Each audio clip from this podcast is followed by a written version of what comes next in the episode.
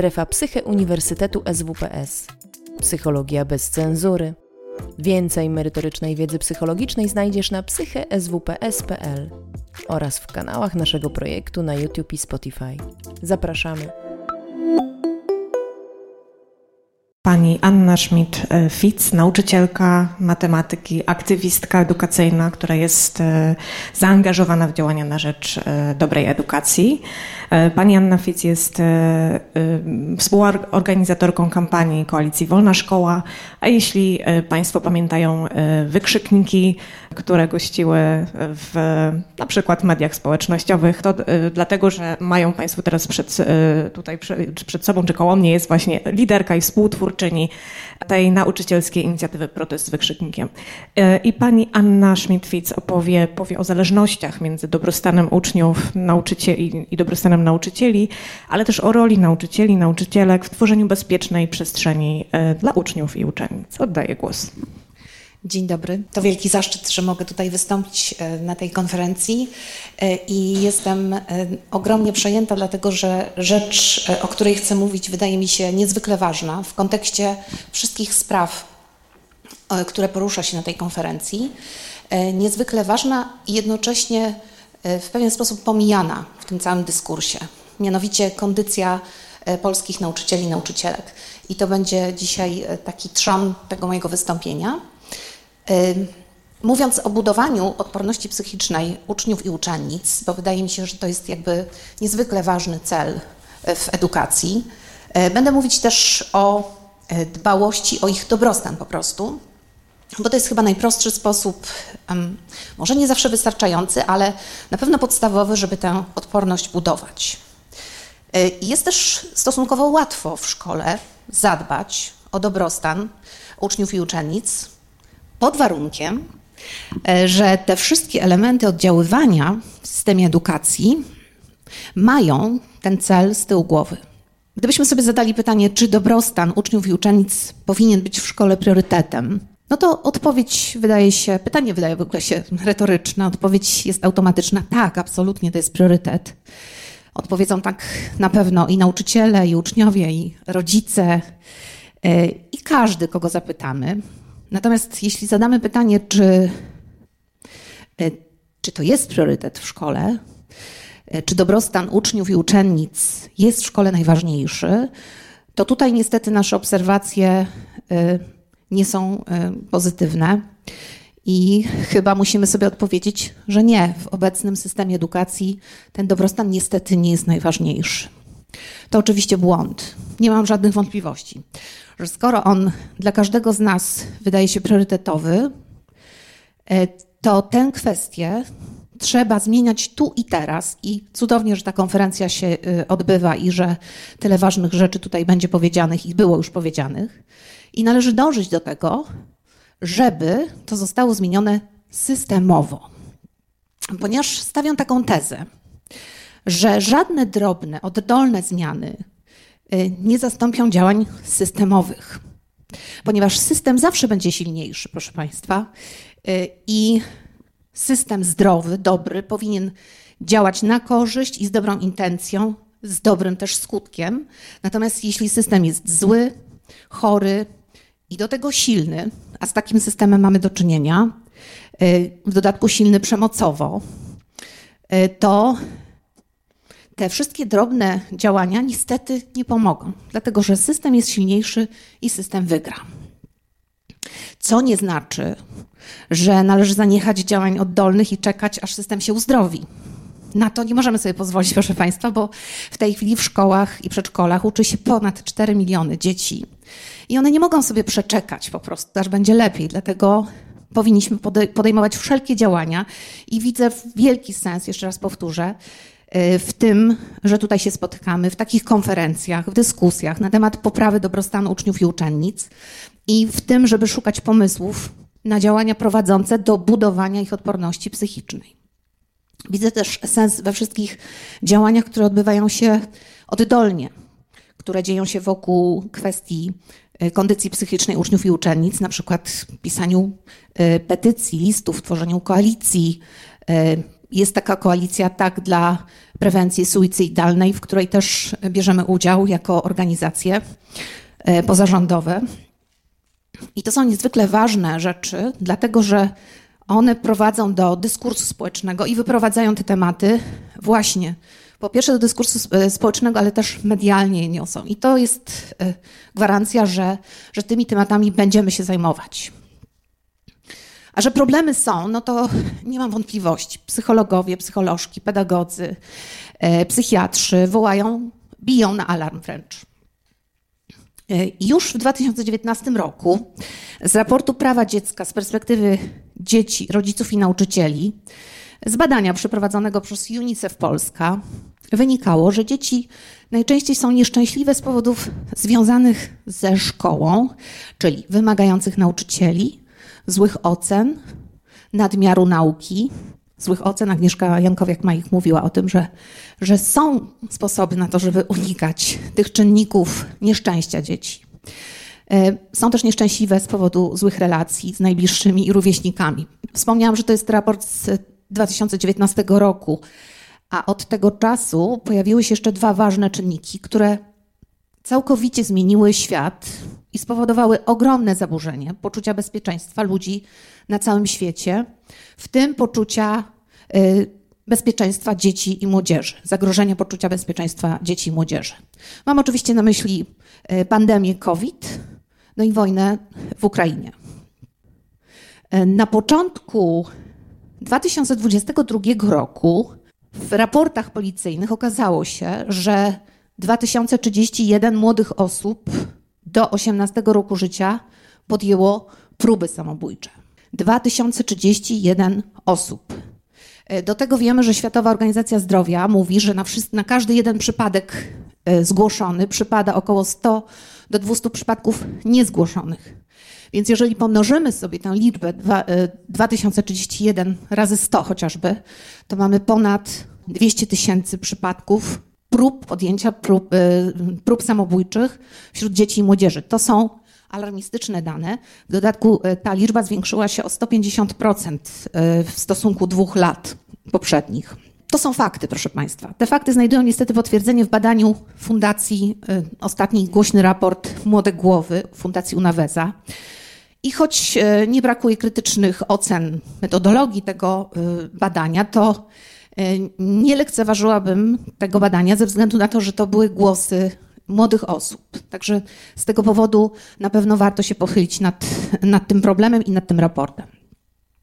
I to już wystarczy, żeby podejmować działania tu i teraz, nie czekając na działania ministra edukacji tak sobie myślałam o, tej, o tym moim wystąpieniu na konferencji i pomyślałam, że żeby wnieść coś wartościowego do tych eksperckich poszukiwań sposobów budowania odporności psychicznej dzieci i młodzieży w szkołach, mm, które tutaj się dzieją, e, chciałabym Państwu nakreślić w miarę dużym obrazem, jak wygląda i funkcjonuje obecnie system edukacji. Ten duży obraz jest nam potrzebny, żeby bowiem wiedzieć, jak skutecznie pomagać i jak działać, trzeba zdawać sobie sprawę, w jakich warunkach funkcjonujemy.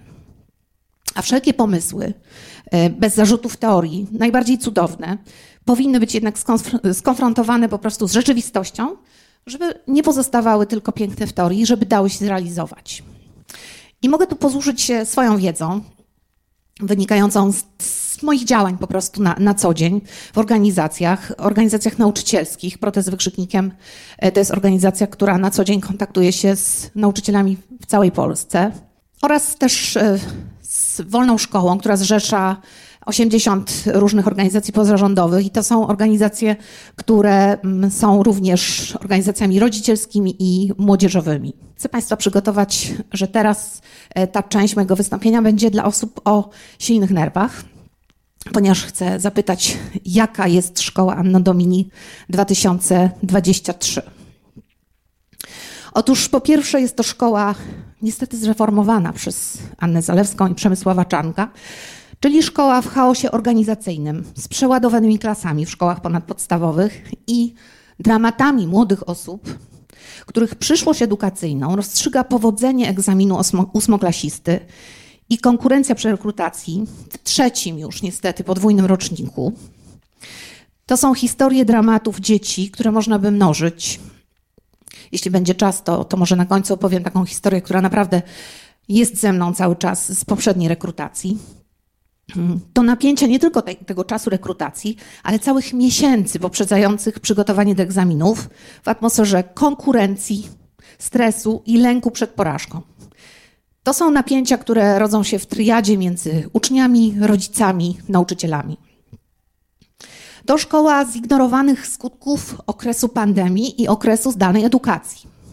Ponieważ poza drobnymi, niewiele w zasadzie znaczącymi korektami wymagań egzaminacyjnych, system zupełnie nie uwzględnił tych dwóch lat zaburzenia procesu edukacyjnego edukacją zdalną. I w tym roku, jakby nigdy nic, młodzież klas licealnych musiała przystąpić do nowej, trudniejszej matury. Błędne koło nakręcane jest przez oczekiwania rodziców, żeby wyniki matur były jak najlepsze, przez oczekiwania nadzoru pedagogicznego, żeby nauczyciele zrealizowali całość podstawy programowej, przez oczekiwania nauczycieli wobec uczniów, żeby nauczyciele mogli się wykazać z właściwie wykonanych obowiązków przed swoimi przełożonymi. E, każdy wobec każdego ma oczekiwania i one wszystkie w efekcie spadają na barki młodych ludzi, uczniów i uczennic, bo to na nich ostatecznie się skupiają. To też szkoła, do której od rozpoczęcia inwazji Rosji na Ukrainę trafiły dzieci z doświadczeniem wojennym, nie znające języka, i na zakończenie ubiegłego roku szkolnego było ich blisko 183 tysiące. Rzadko dzieci te trafiają do oddziałów przygotowawczych, najczęściej dołączają do klas ogólnodostępnych mimo nieznajomości języka. Rzadziej trafiają do y, oddziałów przygotowawczych, bo po prostu tych, tych oddziałów tyle nie ma, ile jest, jakie jest zapotrzebowanie. To też szkoła ze sztywnym gorsetem przeładowanych y, podstaw programowych. W nauczaniu stawia się na masę informacji, zapamiętywanie, odtwarzanie, a nie na rozwijanie kompetencji kluczowych. Uczniowie są przemęczeni, nie mają czasu na realizowanie swoich pasji i zainteresowań, a nauczyciele nie mają czasu na pogłębianie i utrwalanie tematów, nie wspominając o indywidualnym podejściu do każdego dziecka. Y, to też szkoła niestety z duchem narodowo-katolicko-bogojczyźnianym, w której władza narzuca jedynie słuszne przekonania, jedynie słuszną wizję historii, bez debaty i namysłu krytycznego nad przeszłością. Dzieje się to za pośrednictwem nowego przedmiotu HIT, który de facto zlikwidował edukację obywatelską, oraz za pośrednictwem treści zrealizowanych na przedmiocie WDŻ, a także na lekcjach religii. To szkoła, w której próbuje się systemowo dyskryminować osoby nieheteronormatywne, a upominanie się o prawa uczniów i uczennic są traktowane jako zamach na rodzinę i na wartości konserwatywne. To szkoła, w której rzecznik praw dziecka uważa, że klaps to nie przemoc i publicznie obiecuje e, w formie groźby rzecz jasna, że skontroluje 20 szkół, które otrzymały kilka dni temu tytuł bezpiecznej szkoły w rankingu szkół przyjaznych osobom LGBT. To szkoła, w której słowo antydyskryminacja trafiło na czarną listę kuratorów, a projekty antydyskryminacyjne, być może część z Państwa tego doświadczyła, są traktowane przez dyrektorów jako, delikatnie mówiąc, kłopotliwe. To szkoła, w której minister edukacji mówi, że będzie przywracał szkolną dyscyplinę. Wygłasza opinię, że kto kocha naprawdę, ten karci surowo oraz stwierdza, że to nie uczeń jest w szkole najważniejszy. To są cytaty z ministra Czarnka.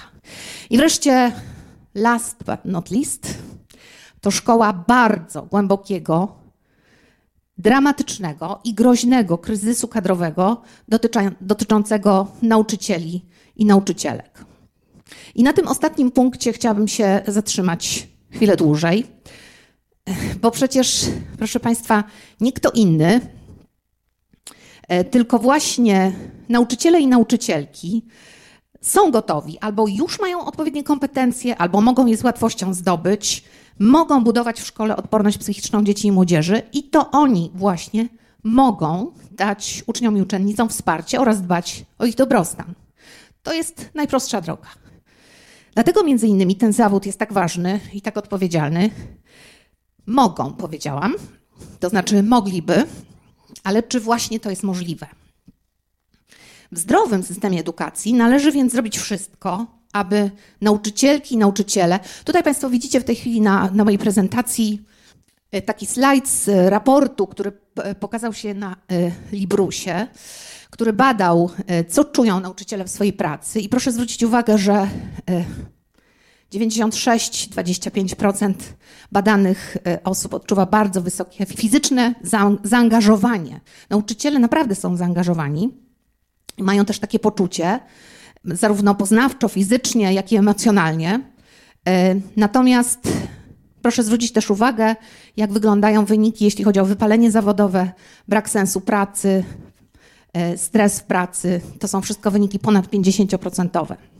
Otóż e, w zdrowym systemie edukacji należy, należy zrobić wszystko, aby nauczycielki i nauczyciele, skoro są zdolni dawać tę siłę, wsparcie uczniom i uczennicom, powinni mieć jak najwięcej autonomii żeby mogli podejmować różne działania na różnych polach, mogli reagować w różny sposób, dostosowywać te działania, korzystać z takich podpowiedzi, jakie tutaj na tej konferencji e, padają, dzisiaj i jutro będą padać.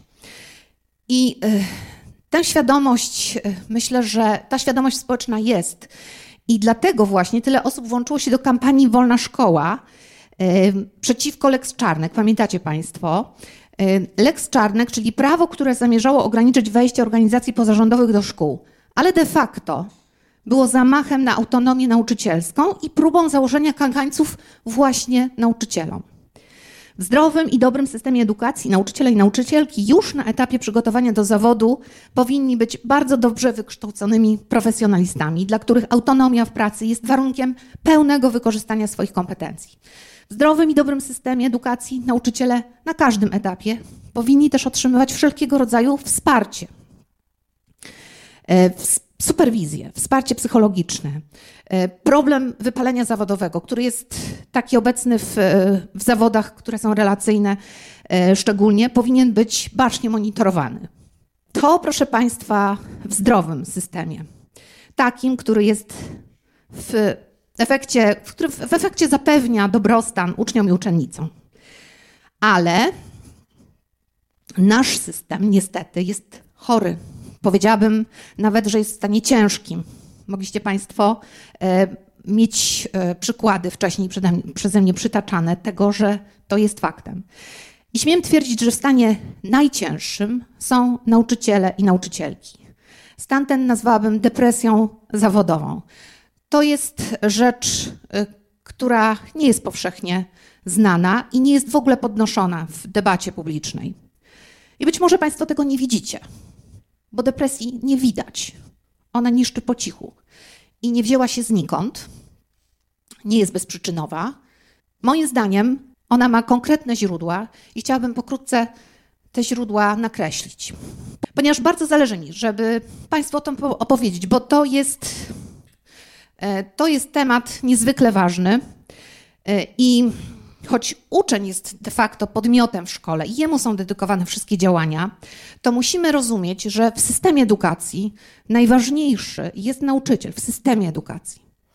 Pierwszym źródłem depresji zawodowej nauczycielek i nauczycieli jest strajk nauczycielski. Dwa słowa o tym powiem, ponieważ różne opinie na ten temat krążą w kontekście tutaj naszych, e, naszych tematów. Myślę, że to będzie istotne. Nauczyciele domagali się w tamtym czasie godnych płac. Strajk został w bezwzględny sposób spacyfikowany, a nauczyciele zostali pokonani. Celowo używam tego określenia, ponieważ ono bardzo wiele mówi, w jakiej kondycji psychicznej musieli się znaleźć nauczyciele pokonani po strajku w szkołach. Dzisiaj już wiemy, że metody, którymi pacyfikowano strajk, były po prostu okrutne. To był systemowy hejt, nastawienie społeczeństwa przeciwko nauczycielom, oskarżanie ich o myślenie nie tylko, że, że myślą tylko o kasie. W konsekwencji tego nauczyciele doświadczyli wrogości, w najlepszym razie obojętności, osamotnienia w swojej walce i porażki. Ponieważ jestem liderką protestu z wykrzyknikiem, jak pani Ania tutaj na wstępie mnie prze, przedstawiła, to jestem żywym świadkiem tego, że nauczyciele obok postulatów płacowych zgłaszanych przez związki zawodowe, bo tego wymaga prawo, formułowali postulaty podnoszenia jakości edukacji i przeciwstawiania się szkolnym patologiom. Tylko to nie było szeroko e, publikowane. Niestety po przegranym strajku nikt się nauczycielami nie zaopiekował. Nie otrzymali żadnej formy terapii.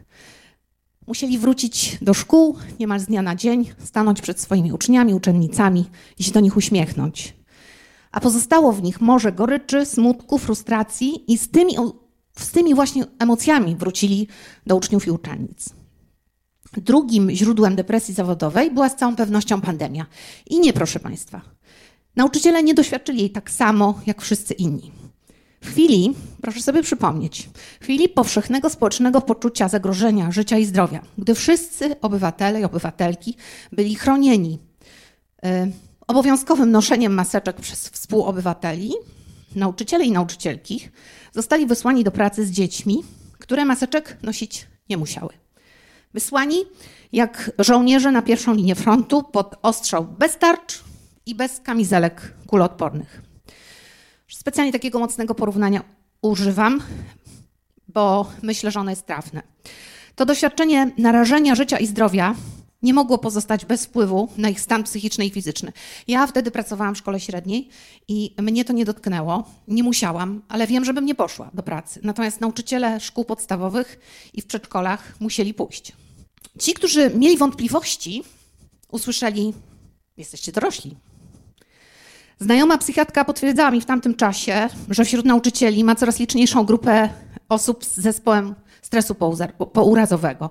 A dyrektorzy i dyrektorki szkół, to naprawdę jest autentyczne z czatów różnych, wymieniali się na potęgę nazwami leków antydepresyjnych.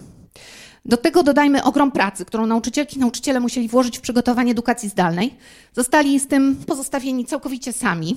I jakkolwiek Państwo to ocenialiście, to był to ogrom wzmożonego wysiłku intelektualnego potrzebnego do zdobycia nowych umiejętności na trudnej ścieżce samokształcenia, bo właściwie szkoleń zewnętrznych, które pomogłoby ministerstwo, nie było. Czas ogromnego nakładu pracy i zmęczenia fizycznego, przypomnę, w sytuacji lękowej. I na odpoczynek czas nie przyszedł. Do teraz cały czas jest ciągły pęd. Trzecim istotnym źródłem depresji zawodowej nauczycieli jest doświadczenie pracy z dziećmi uchodźczymi. I nie chodzi tutaj o trudność jako taką, bo nauczyciele, jak Państwo widzicie, są zaangażowani, widzieliście na badaniach, są zaangażowani, chętnie mierzą się z trudnościami i chętnie się angażują, ale o pozostawienie ich całkowicie samym sobie z tym problemem. E, proszę uwierzyć mi, że obecnie w szkole podstawowej, w jednej z poznańskich szkół podstawowych, jest klasa czwarta, do której chodzi 14 dzieci ukraińskich i 6 polskich. Czy wyobrażacie sobie Państwo pracę w takiej klasie bez nauczyciela, asystenta, bez pomocy? Cały ciężar radzenia sobie z problemami obecności dzieci z doświadczeniem uchodźczym, często dzieci z doświadczeniem traumy, został zrzucony całkowicie na barki nauczycieli i nauczycielek bez jakiegokolwiek systemowego wsparcia. I to nadal trwa. Niektórzy nauczyciele indywidualnie sięgają po pomoc organizacji pozarządowych, które zajmują się edukacją międzykulturową, pracą dzieci z traumą. Na własną rękę uczą się języka ukraińskiego, tłumaczą karty pracy. Wielu z nauczycieli ma e, niełatwo mierzyć się też, proszę Państwa, z rolą przedstawiciela systemu, który zmusza dzieci ukraińskie do zdawania egzaminów z języka polskiego i do udziału w nierównej walce o miejsca w szkołach ponadpodstawowych, ignorując prawa dziecka i sprawiedliwość edukacyjną. Znam wielu takich nauczycieli, którzy bardzo głęboko to przeżywają. Empatia jest przecież w tym, ten zawód wpisana, więc e, ten poziom przeżywania jest na pewno wyższy. I wreszcie czwartym źródłem tej depresji zawodowej są stale pogarszające się warunki pracy i płacy nauczycielskiej. Ja tutaj przerzucę już slajd, który powie o tym, jak wygląda płaca nauczycielska. Mamy taki czynnik lęku z powodu braku zabezpieczenia podstawowych potrzeb życiowych, ten ostatni punkt.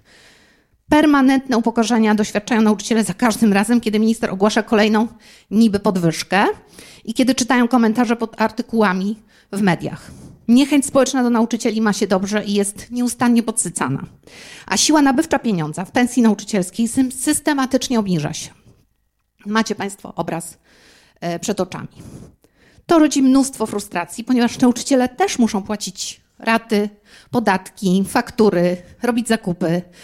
To też zmusza nauczycieli do podejmowania dodatkowej pracy, albo w postaci godzin ponadwymiarowych, albo poza szkołą. Tu już jesteśmy bardzo blisko budowania, budowania poczucia bezpieczeństwa uczniów, uczennic w szkole, wspierania ich, tak?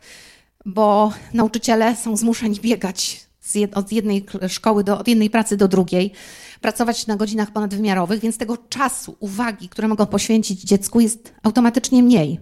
I to się oczywiście musi odbić na jakości pracy i ograniczać czas, który nauczyciele mogą poświęcić swoim uczniom i uczennicom. Te pogłębiające się braki kadrowe, które wypiera pan minister, ale które są, ostatnio już to przyznali publicznie. Ja jestem przykładem nauczycielki, która odeszła we wrześniu dwa lata temu e, z pracy, dlatego że uznałam, że e, jak pracować to dobrze, a w tym systemie ja dobrze nie mogę pracować. To jest to, o czym mówiłam, że niektórzy czują się tutaj przedstawicielami systemu, z którym się nie identyfikują. Więc pogłębiające się braki kadrowe powodują, że oni są zmuszeni pod presją czasem do pracy w nadgodzinach.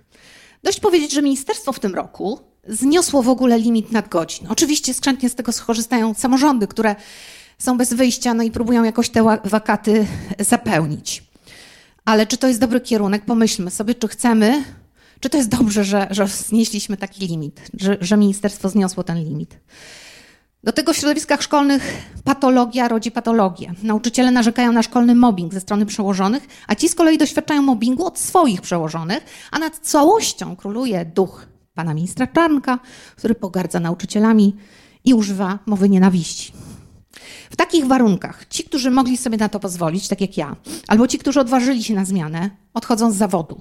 To bardzo groźny proces i preceder, a ja jestem właśnie jego egzemplifikacją, ale y, mimo, że odeszłam, trzymam kciuki za wszystkich, żeby trwali w zawodzie, ponieważ e, no, moje dziecko jeszcze uczy się i chciałbym, żeby ktoś się uczył ale czasami myślę sobie, że może lepiej, że wszyscy przestali uczyć i może to by było jakieś otrzeźwienie dla, dla rządu.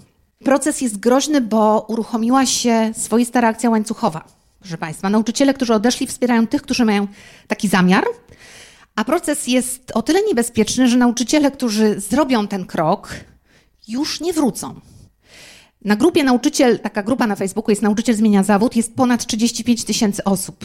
Doświadczają, proszę Państwa, wręcz euforycznego stanu uwolnienia od ciężaru, którego ogromu nie czują, dopóki ten ciężar niosą. Badanie Teacher Drop Up w Warszawie, przeprowadzone przez badaczki z Uniwersytetu Warszawskiego, pokazało, że aż 49%, to jest alarm, proszę Państwa, 49% nauczycieli rozważa zmianę zawodu.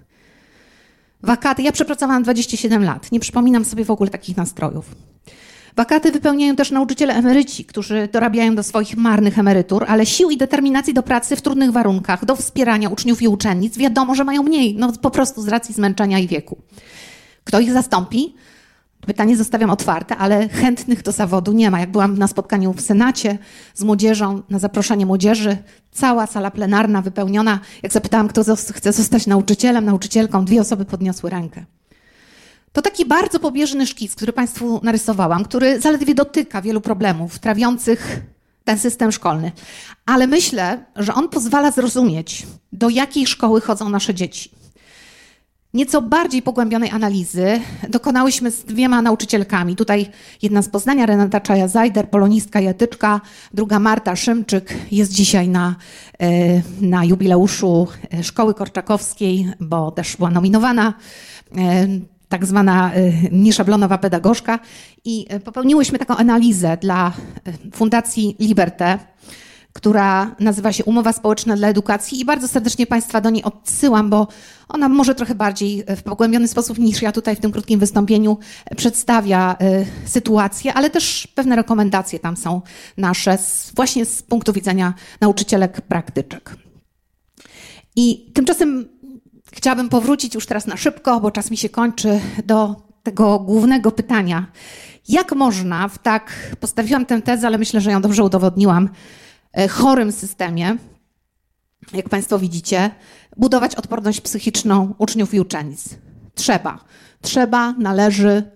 E, przerzucę tylko. Tutaj jeszcze Państwo widzicie taki plakat nasz e, z protestu z wykrzyknikiem, w którym e, apelowaliśmy, znaczy daliśmy taki nasz przekaz, co należy zrobić, żeby, żeby się ratować w sytuacji kryzysu, kryzysu w edukacji, a jest taki kryzys. No i punkt pierwszy to jest nauczyciele, uratujcie siebie, zawalczcie o walną pracę, płacę. Ten punkt się nie udał, więc punkt drugi, trzeci, czyli ratujmy uczniów, ratujmy rodziców, nie będzie mógł być spełniony.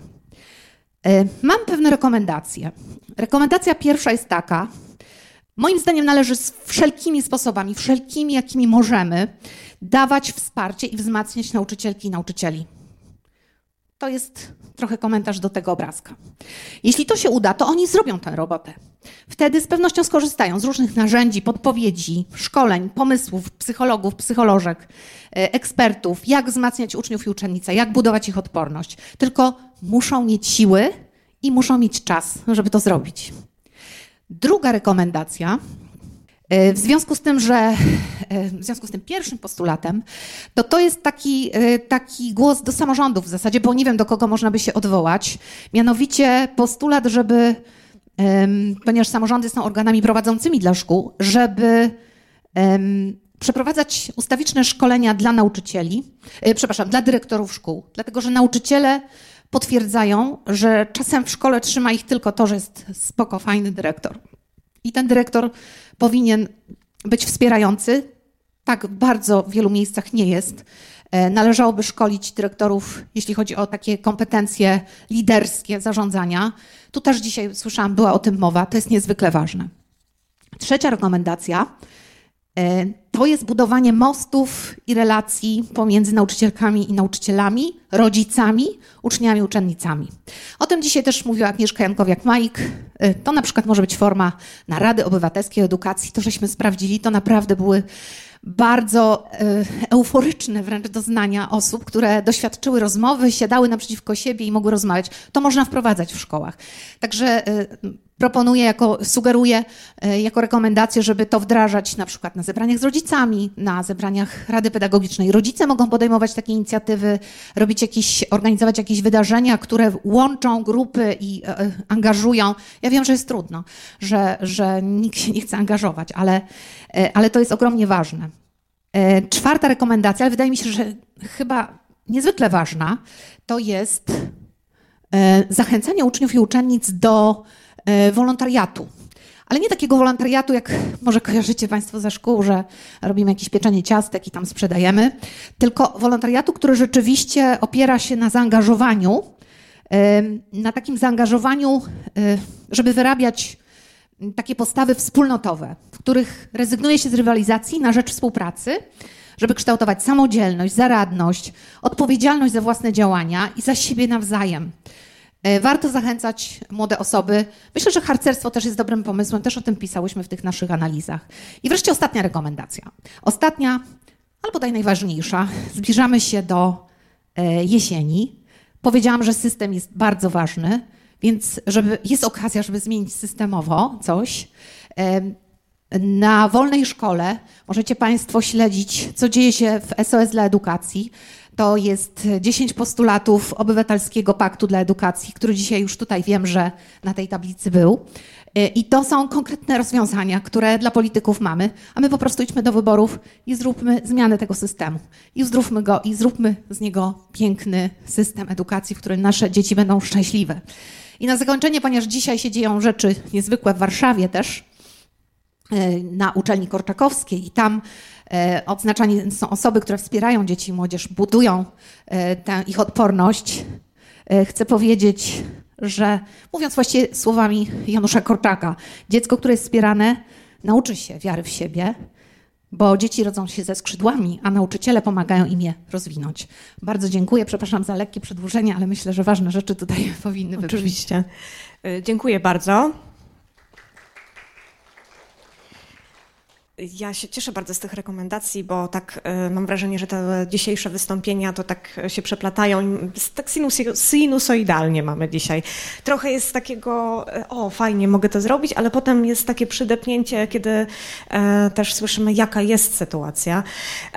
Dlatego ja bym może jeszcze dopytała, właśnie pociągając trochę te rekomendacje, mm, jakie są kierunki, jakie są też dalsze plany inicjatywy wolnej szkoły, co, co, co jeszcze tutaj e, jakoś planujecie, jeżeli mogę podpytać? No, y, y, jeśli chodzi o, o działania wolnej szkoły, to w tej chwili najbardziej skupiamy się na, na pokazywaniu tym, którzy śledzić powinni te nowinki wszystkie, które wokół edukacji się toczą, czyli pokazywaniu polityczkom i politykom, jakie są dobre kierunki. Chcę Państwu powiedzieć, że tutaj ta sieć organizacji pozarządowych SOS dla Edukacji działa już od długiego czasu i wypracowała przez wiele, wiele miesięcy w porozumieniu między, porozumieniu między mm, wieloma środowiskami, organizacjami społecznymi, ale też organizacjami nauczycielskimi, E, organizacjami samorządowymi, związkami zawodowymi, czyli usiedli przy jednym stole i dogadali się obywatelki, obywatele ci, bo samorządy to przecież my, ci, którzy, e, którzy czasami ze sobą się spierają i kłócą, samorządy na przykład ze związkami zawodowymi.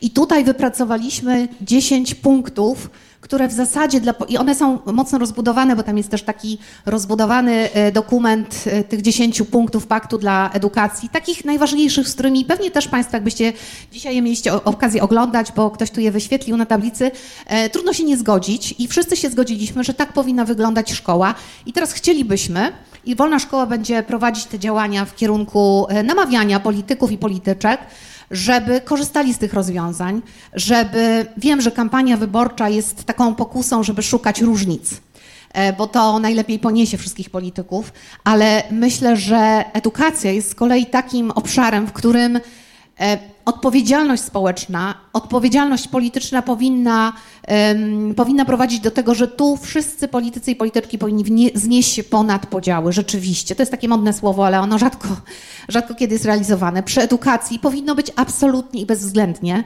i zachęcamy wszystkich, żeby te gotowe rozwiązania po prostu wziąć, położyć na stół i po wygranych, mam nadzieję, wyborach e, wprowadzić je w życie, stworzyć z nich sensowną, przegadać, przedyskutować, stworzyć z nich sensowne, sensowne regulacje prawne i zmienić szkołę. I nad tym na pewno będziemy bardzo dużo pracować. Tego chcemy jak najwięcej. To się cały czas dzieje. SOS dla edukacji jest cały czas w kontakcie z, ze społecznościami różnymi lokalnymi. Odbywają się takie małe szczyty. Może Poznań też by chciał zrobić taki szczyt dla edukacji i pogadać o tym i powiedzieć tak, my też, my poznaniacy, poznanianki też tego chcemy.